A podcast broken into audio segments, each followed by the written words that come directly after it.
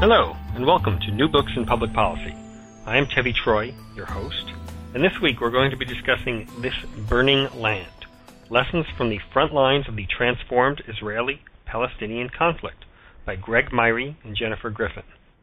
The word transformed in the subtitle is extremely important, as Myrie and Griffin talk about how they went to be posted in Israel during what was a relatively calm and placid time in the conflict, and they thought it would be a good place to raise a family.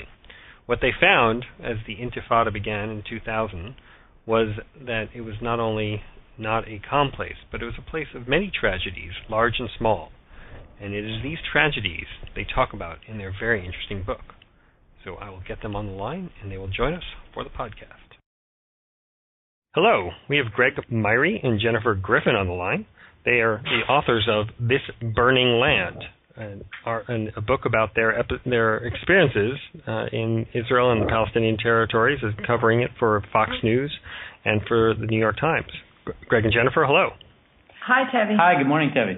This is the first time on New Books in Public Policy that we have done a in, an interview with two authors. We've done a joint authorship before, but we only interviewed one of the authors. So given that you guys are married, I guess it was convenient to work on the schedule. Uh, but why don't we start off, and I'll let you guys order in the uh, answer in the order you think is, is appropriate. But why don't you each tell us a little bit about yourselves and who you are and how you got to be in the place where you were when you started writing the book? Uh, as you mentioned, my name is Greg Myrie, and I was a foreign correspondent for twenty years with the Associated Press and the New York Times. And I met Jennifer on my first overseas posting in South Africa.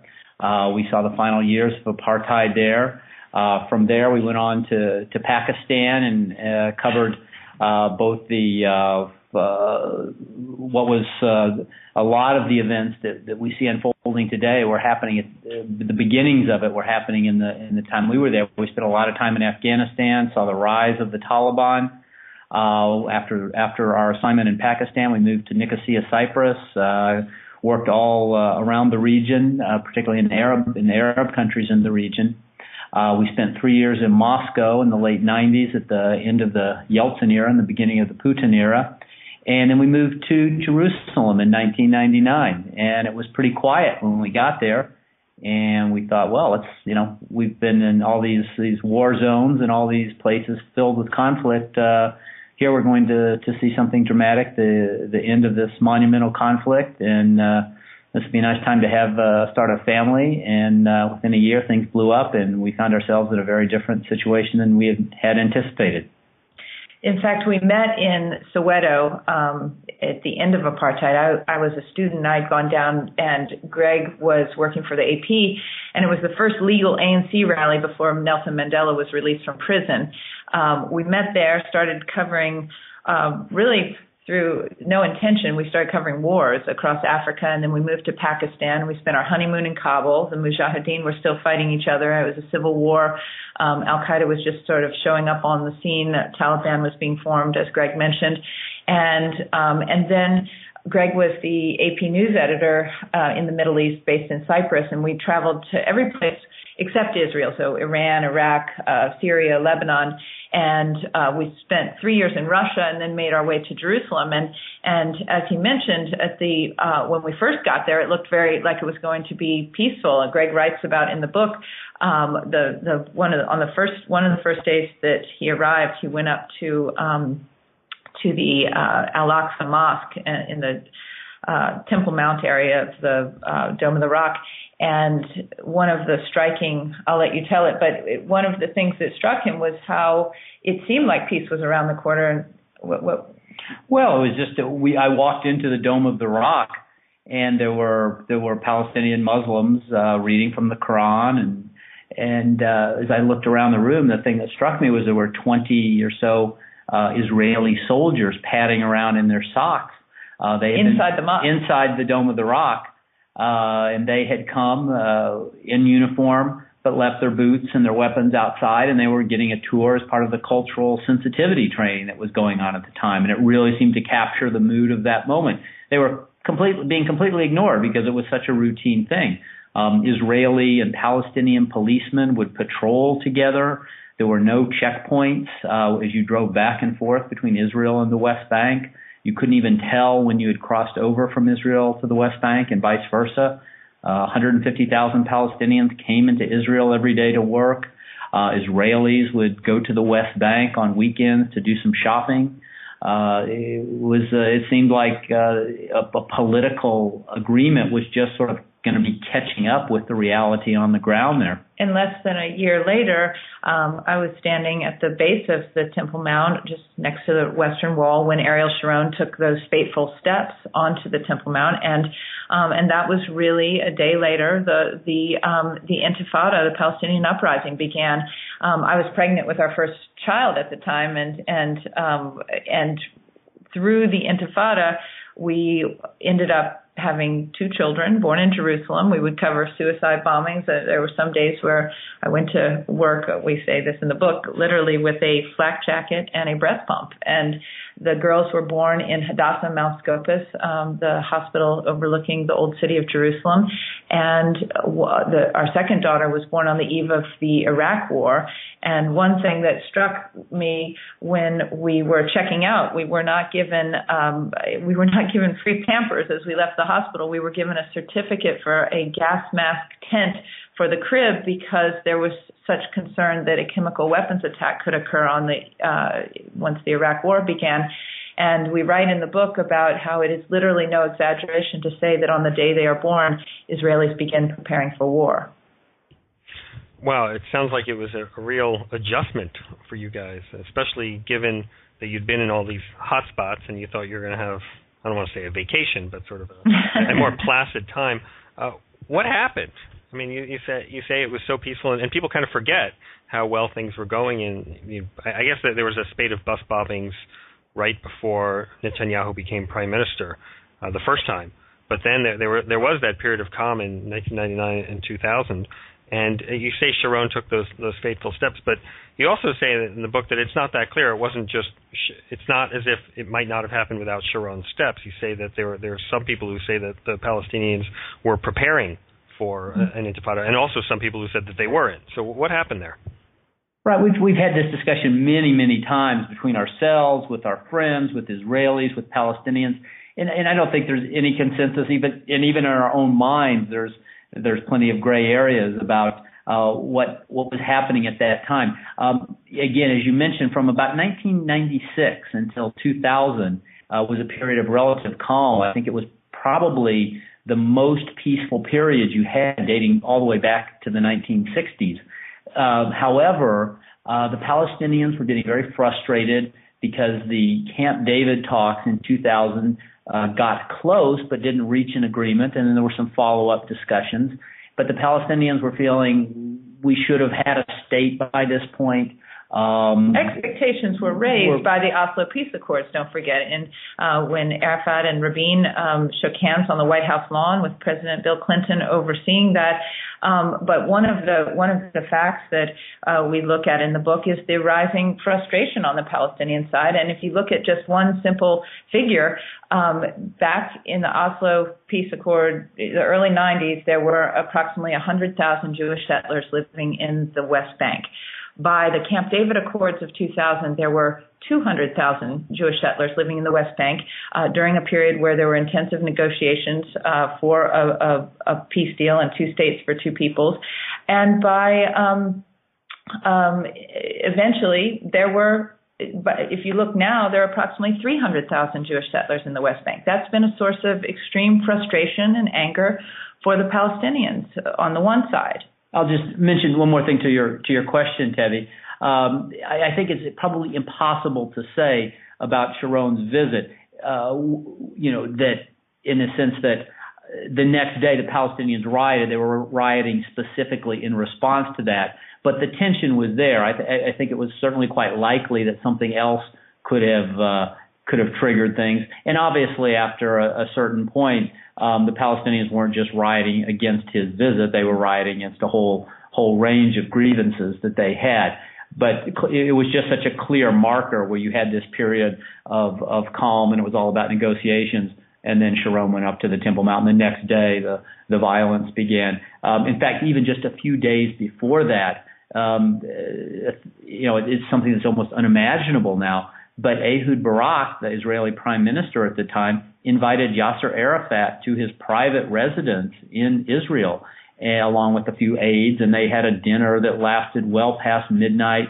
Um, Barak and Arafat never had a, a close or warm relationship, but everybody said that conversation that evening was the, the, the most open and frank and positive uh, interaction they had, and they called Bill Clinton and said things were going well. A Palestinian, I think actually delegations from both sides were planning to go to, to the U S uh, to, to continue the talks. Uh, And then just a few days later, uh, things things blew up. But what people weren't paying attention to then, and which I think is very relevant to the Arab Spring that we're witnessing right now across the Middle East and the unsettling uh, times uh, that we're seeing in, in various Arab capitals, what they weren't paying attention to then is that while negotiations were taking place during that period, there was also a, a, a an organization and a rise of groups like Hamas that were basing their ideology on radical Islam, uh, that were serving, uh, becoming proxy organizations for um, for Iran. Frankly, um, there's a, a chapter in the book where we interviewed the the captain of a weapons ship that was uh, that was a turning point in the conflict, because this captain was a Palestinian captain sent by Yasser Arafat to uh, get weapons from Iran, and this was at a time when they were had rolled out the roadmap to peace, and that, that was supposed to be President Bush's attempt to bring peace between both sides and, again, two states for two people. And Arafat was negotiating on the one hand, and the Israelis intercepted this ship. It was called the Karine A, and I had one of I had access to the captain, who the Palestinian captain, once he was captured, and was able to ask him all sorts of questions about why he had gone to get these weapons to bring them to the Gaza Strip from Iran. And what became very clear at that moment is that even as people were talking about um, peace, you know, groups were emerging that were preparing for war. And the rise of Hamas is something we document in the book that is something that must be understood if you're going to understand what's currently happening in the Middle East. Yeah, it's interesting. I was working in the White House at the time of the Karine A interception, and the, mm-hmm. the word there was that President Bush asked Arafat about it, and Arafat lied to him straight out, and Bush kind of lost all interest in Arafat and, and lost all trust with Arafat after that moment.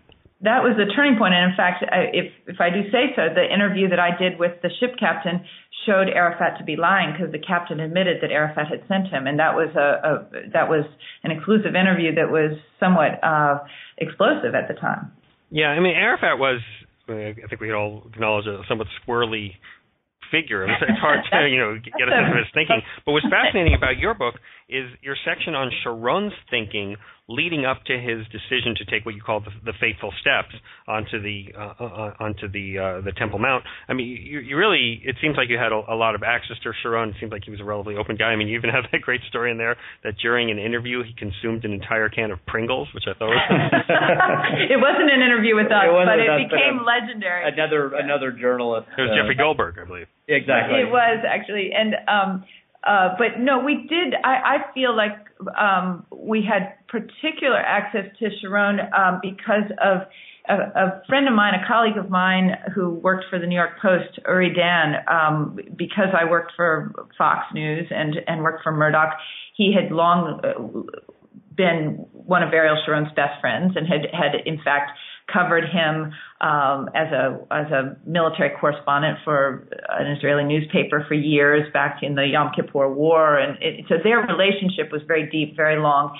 And Uri brought me under his wing and and felt that I needed to understand this very complicated historic figure. And so I had many interviews with Sharon, and I think we got to know him uh, as well as any journalist there. And and he was a he was an interesting and complicated figure, and he had really um, he had evolved in an interesting way by the end of his life. And in fact, he's still alive, which is quite extraordinary, given that he had a stroke um, almost five six years ago. Yeah. And you know, above and beyond that, it was just one thing that struck us about the place. You know, obviously it's small, but people on both sides loved to talk. They were very accessible. Um, you would meet somebody for the first time. They might even be a cabinet minister, and they would just give you their cell phone number and say, call anytime. Um, it was the only place I ever worked where, you know, often there would be news breaking and you had to urgently write a story on deadline. And, you know, often in those cases, you're desperately trying to get a hold of somebody on the phone. I would find in Israel, I'd, in dealing with both the Israelis and Palestinians, I'd have to sometimes turn my phone off because everybody would be calling me.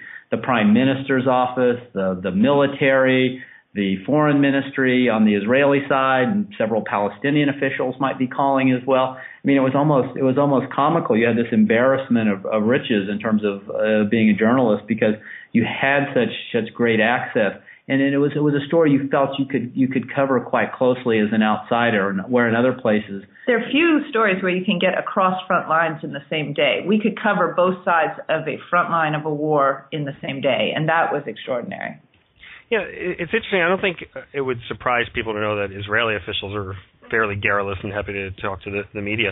But you say that the Palestinians were equally accessible. Is that up and down the line, and you know, with the P A and the um, and Hamas leaders and, and lower level people as well? Yeah, yeah. The Palestinians were much less organized, so it was always a bit of a scramble. You know, for example, if there was some clash and there was some fighting in a very organized way, the, the Israeli military would call you and say, would you like to talk to the colonel who was in charge of the operation? Um, and the Palestinians, you'd have to, to scramble a little bit. But, um, you know, you, you could you could call uh, Palestinian officials and Hamas officials. And, um, you know, it was it was, it was stunning, even even the, with the, the Hamas officials, for example. It was it was very easy to get a hold of them. Um, I, I literally, I mentioned this in the book, um, you know, it was easier to, to get a high-ranking uh, Hamas official than it was my dentist. A dentist lived like one floor below us in our apartment, and he always seemed to be booked like weeks in advance. And I could, you know, pick up the phone the same morning and say, I need to make a dental appointment. I need to contact somebody from Hamas. And, you know, so the Hamas official would answer his phone on the first ring. Even when, at times when the Israelis were tracking and killing them, you could still get a hold of these guys. Uh, one of the Hamas leaders is Ismail Abu Shanab. You know, I'm, I, at a time when we knew the Israelis were going after the Hamas leaders back in two thousand three, we went to his house in, in Gaza City. I thought, you know, there's going to be a lot of security there. I, I knock on the door. His ten-year-old son uh, opens up, brings us into the living room. He comes down. We chat. Um, you know, a couple weeks later, the Israelis uh, fired a missile and killed him right there. Um, so, you know...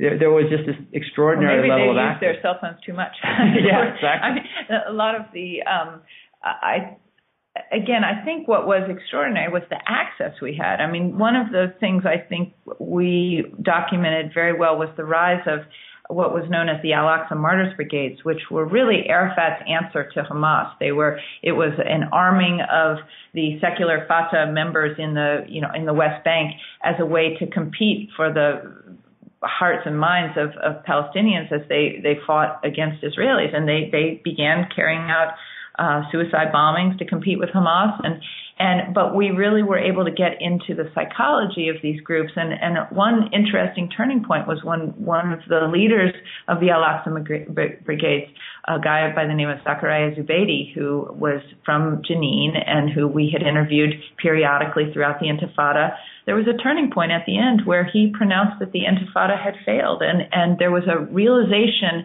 that the Palestinians had created quite a mess for themselves by launching this Intifada against uh, the Israelis. And there was a disappointment and a profound uh, anger at Arafat and his uh, cronies and his, the, the corrupt uh, Fatah infrastructure, that if we had paid closer attention, we would have probably realized that Hamas was going to win the first elections that they held, because if Zakaria Zubeidi, who had long been loyal to Arafat and been head of the Al-Aqsa Martyrs Brigades, if he had turned on uh, Fatah, there was great disenchantment and anger with uh, Arafat's leadership and, and the, the rest of Fatah. You, you, you make it sound, and, and correctly, that the Intifada was a real tragedy from a ma- macro sense in terms of opportunities lost and how it really gained very little for the Palestinians. But in a micro sense, it was a terrible tragedy as well. I mean, you tell two horrible stories back to back, one about the uh, Palestinian principal, George Sadeh, who was committed to try and develop peace, and, and he, he was killed. And then you also tell the story of David Applebaum, who was a, a doctor who knew how to heal people from uh, from from traumatic injuries, and he was also killed. Can can you talk a little bit about those two stories and, and what they, they what lessons we can learn from them? Sure, sure. I mean, one of the just recurring themes there was the way that, that ordinary people got drawn into the conflict. You know, whether you, if you wanted to ab- avoid the conflict, you would still get drawn into it. Sometimes you wanted to, to make peace and, and bridge the divide, and you would get drawn into it. Um, two of the best examples were the, were the two people you mentioned. Um, George Sadeh was a, a principal uh, in Bethlehem, Palestinian. He had been educated at uh, the University of uh, Southern California. Uh, he got, he went back uh, and, and rose through the ranks to become the principal of this very well-regarded uh, school in Bethlehem. And one rainy night in uh, March of two thousand three, he was just taking his family out, his his wife and their uh, and their kids, to go to the store. And this war is fought on such in such a small theater, on such a small stage. Uh, there was, there was Israeli troops in, in Bethlehem at the time, and what he had no way of knowing was that a, a Peugeot car identical to his had just been involved in a shootout with Israeli troops. So he's driving down the street near his home uh, on a, again on this sort of cold, blustery, rainy night. Uh, he sees Israeli army jeeps, which he thinks nothing of because they were all around Bethlehem at that time. And as his car approaches, the Israeli troops opened fire and killed his daughter, shot him, shot his wife, killed his daughter. Um, his car sort of stumbled to, went around the corner and came to a halt. The troops came up, guns pointed, and and to to to make see what they had done. And then they the, there was sort of shock and horror on the face of the Israeli troops when they realized they had they had shot this this innocent family. Um, and unbelievably, if it's, as if it were a scene in the movie, the car they were actually looking for was the other Peugeot, was parked just ahead of them, where the a couple of the the gunmen had, had got out and fled. Um, and you know, just this, this horrible tragedies that you would encounter again and again. Um, the other story you mentioned, you know, equally tragic. Uh, Doctor David Applebaum was a, was an American uh, from from Ohio who had gone to Israel, really made a name for himself in terms of establishing and building trauma centers there, uh, uh, and and sort of uh, writing the book, as it were, for how to deal with uh, these traumatic incidents. And he was at Sheresetik Hospital in Jerusalem and ran the the emergency unit there, and often that's where uh, victims of suicide bombings and other attacks were taken. On in September of two thousand three, he was in Manhattan at a conference on the second anniversary of, of nine eleven to to explain how Israel dealt with these traumatic situations. He had flew back to Israel to attend the, the wedding of his twenty-year-old daughter, Nava, and he got back uh, and he was they had six kids, um, big family. They always ate around the dinner table. They didn't really go out to cafes, but it was the night before Nava's wedding, so Doctor Applebaum took his daughter to a cafe, happened to be in a neighborhood where we lived in Jerusalem. Uh, they went to a cafe, Cafe Hillel, and as they were walking in the door, or had just walked in the door, a suicide bomber struck there, killing both Doctor Applebaum uh, and his daughter. And so the next day, uh, instead of the, the wedding ceremony, they were buried with uh, thousands of mourners present. You know, one of the most tragic stories we, we ever encountered there. And that's what we try to do in the book, Tevi, is to really paint the conflict through the eyes of these characters that we met along the way, and and to tell the story through their eyes. And one of the conclusions we come to is that you really, in order to understand the Israeli-Palestinian conflict, and every you know every president comes to town and, and tries to roll out a, a new peace plan for how to uh, get two states for um, for Israelis and Palestinians. And if you don't understand the last decade and how the um, and how the conflict really changed the landscape, both psychologically and physically, you can't just dust off these old uh, peace plans, these roadmaps, and and things that hit, sit and get dusted off every so often. It's really important to to understand why there's so much distrust on each side and why people feel really scarred um, by the last ten years. Yeah, you, you do that, and I think you do it very well. But one other thing in your book that that is different from other books about, about the region is your descriptions of your day-to-day life as a married couple, a married couple with a child and having another child. And uh, I, I thought your fascin- your discussion on whether, deciding whether to go to the market on days when there was a lot of suicide bombing it was, was just was really uh, was was really touching and, and quite moving. I mean, here you've got this young family. I mean, you guys are both clearly fr- from the States where you don't really think about it. If you go to Safeway, you just go. You don't think, well, is today a suicide bombing day? I mean, how did you deal with that?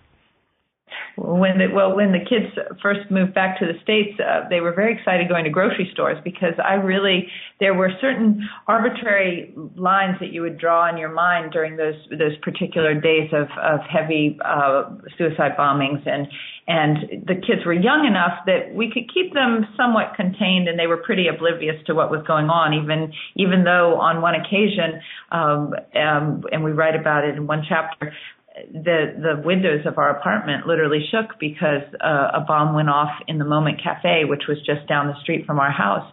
And that was, Annalise was probably, our older daughter was about six months old, and, and, and we were passing her back and forth. Greg was getting calls from his editors. I was already called from the Fox News team that was on the scene saying, you know, and, and I was running out the door. And, and the, the, we lived in the midst of, I mean, again, it's such a small place.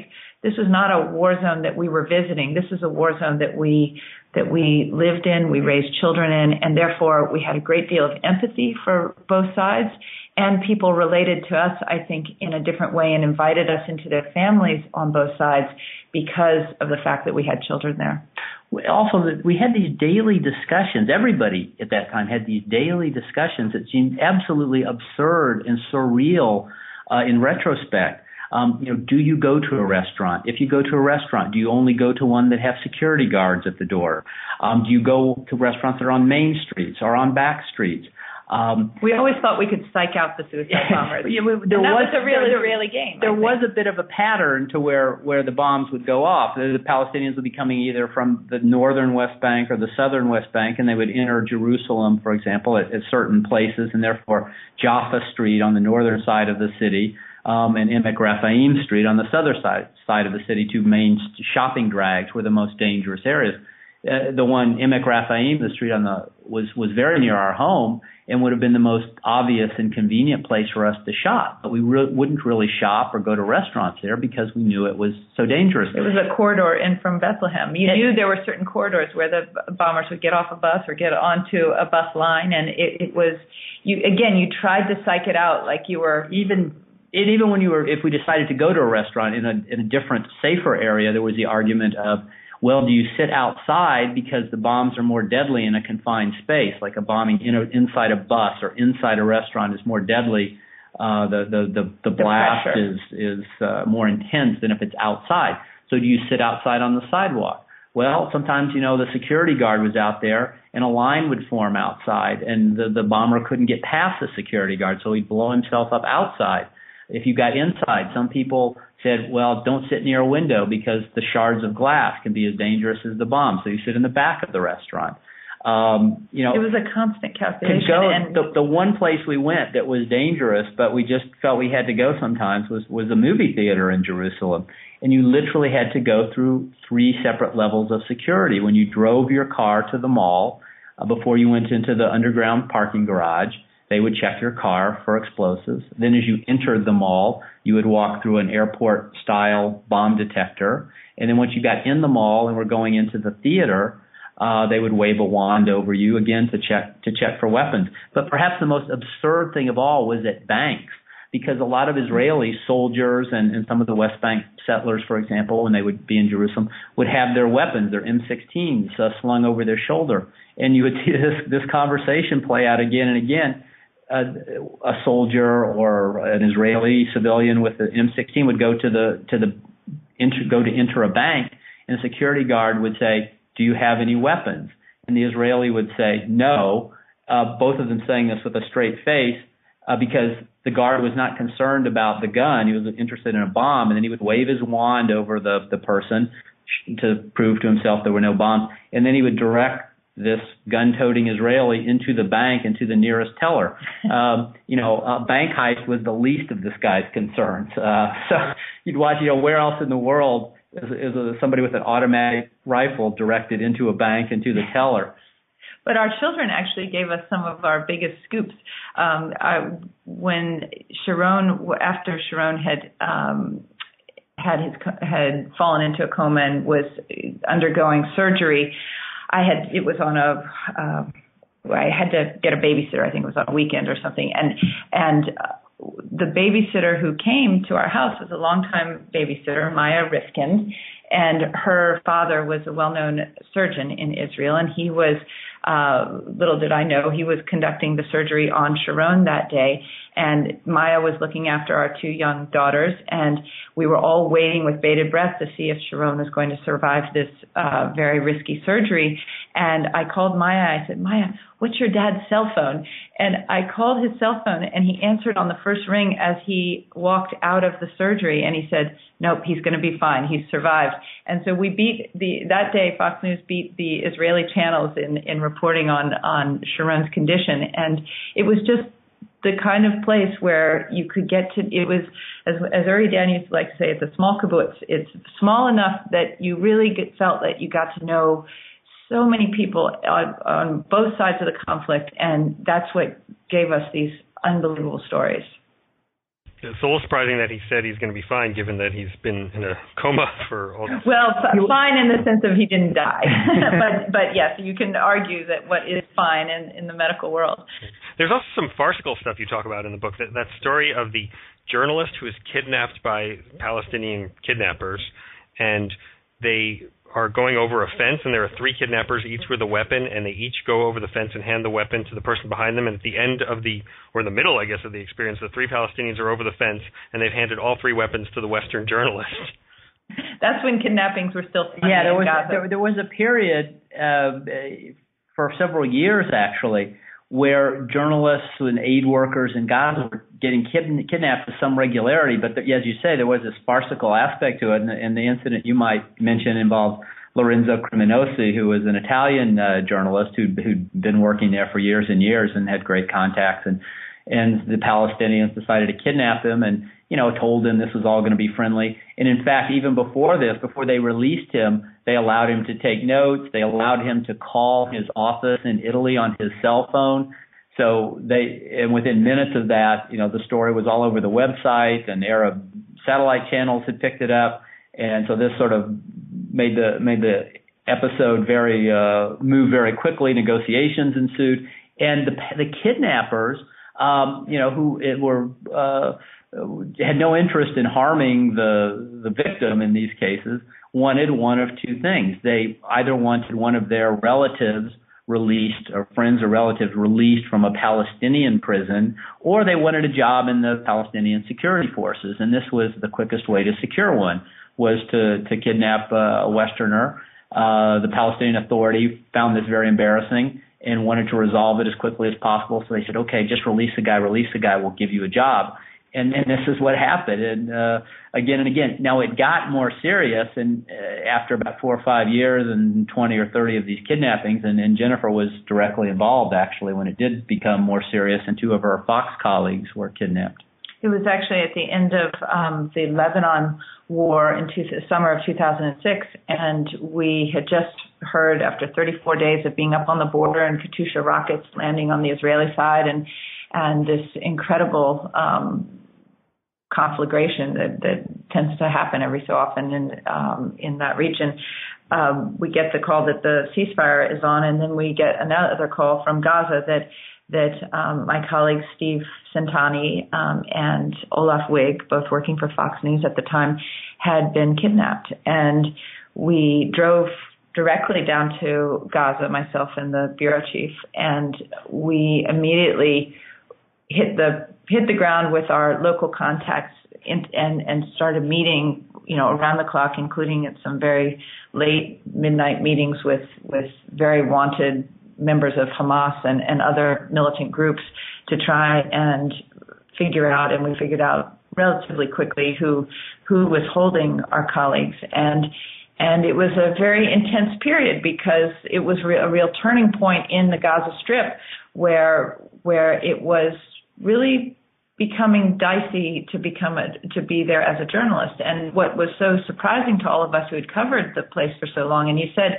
you asked earlier about how it, Israelis were very open to the press, but but were the Palestinians. And yes, both sides knew that the press were there were an equally important part of the conflict in terms of getting their message out. We were a weapon in the conflict, as as important as an A K forty-seven, and we often felt that we were somewhat protected because even when we met with suicide bombers or or uh, or you know extremists, uh, they, we knew that they wanted to use us to tell their point of view, and and so there was a certain protection in that, and that really changed when those uh, those Fox cor- the correspondent and cameraman were kidnapped, and there was an introduction into a whole different, really very vicious uh, part underbelly of the of the uh, community and the uprising that that I'm not sure that Gaza has ever really recovered from, and journalists are still hesitant to this day to spend much time down there.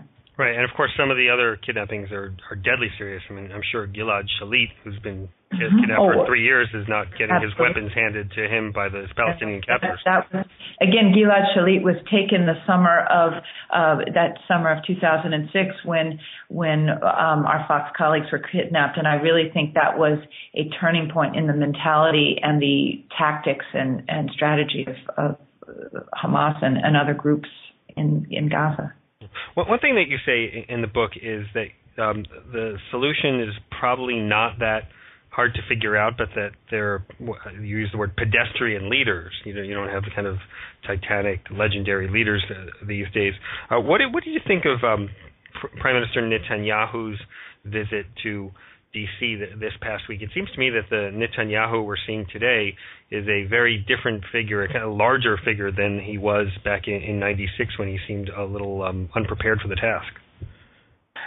I, I think he, he knows what he wants to say. Uh, he uh, he has uh, he understands American politics very well because he grew up here. Uh, he's got a fairly stable coalition government right now. Uh, so I think he came here feeling very confident and therefore was very willing to to take on President Obama and, and sort of fire back with, at statements by the president that he didn't like. Uh, however, I think it was also probably disheartening for a lot of people uh, that uh, it seemed pretty clear there's not going to be any any progress. And if you if you look down the road going into a presidential election cycle, uh, it, it seems very unlikely you'll see any great initiatives or great movement. Uh, the Israelis feel very concerned with all the events in their neighborhood, the, the sort of Arab Spring. Uh, they want to wait and see how the dust, the dust settles before they make any moves. So, you know, you, you saw a very confident Israeli prime minister in the sense that uh, he doesn't feel he needs to make any moves right now that he doesn't want to make. Uh, but I, I think we're we're probably not going to see any progress on the negotiations or, or peace fronts. Yeah, I think that's a good lead-in to uh, what is our signature question here on New Books in Public Policy, and I want to thank both of you. You've been very generous with your time. Our final question is always, if you were czar for a day, what would you do based on what you've learned from the book to solve the problems that we're, we're facing here? I know you're journalists, and there's a little uh, difficulty in, in responding to the question, but you know, what I mean, there's got to be some things that you've learned that you could recommend. Mm-hmm. Sure. I think I think the main point that we, we drew in, uh, from our, our time there and we'd like to make in the book is that things have changed dramatically over the past decade. And you, I think, therefore, you need to act uh, as hard as it is going to be to solve this problem. And it's harder today than it was ten years ago. Every day that passes, it's going to get harder still. So I think, you know, the United States and the international community uh, being engaged is is critical, and, and being engaged, I think, with all the players and at some level. Um, you know, everybody has has is, has a, a role to play there, and if you don't address those concerns, we've seen various groups can can upset the process if they're not included or they don't feel a part of it or if they don't uh, uh, give their uh, their blessing to it. So I think is this issue, every American president since Harry Truman has either voluntarily or involuntarily been dragged into the Israeli-Palestinian conflict in a major way.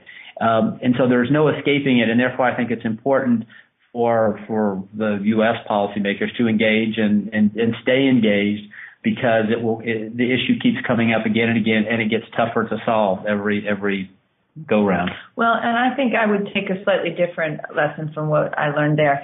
I think um, if I were a leader in charge of dealing with the conflict, the thing I learned was that you don't raise expectations. You don't raise expectations and then not follow through. And what I've seen in, in successive administrations is there, or in recent, the last uh, decade, is sometimes there's a tiptoeing into the conflict and then a retreat.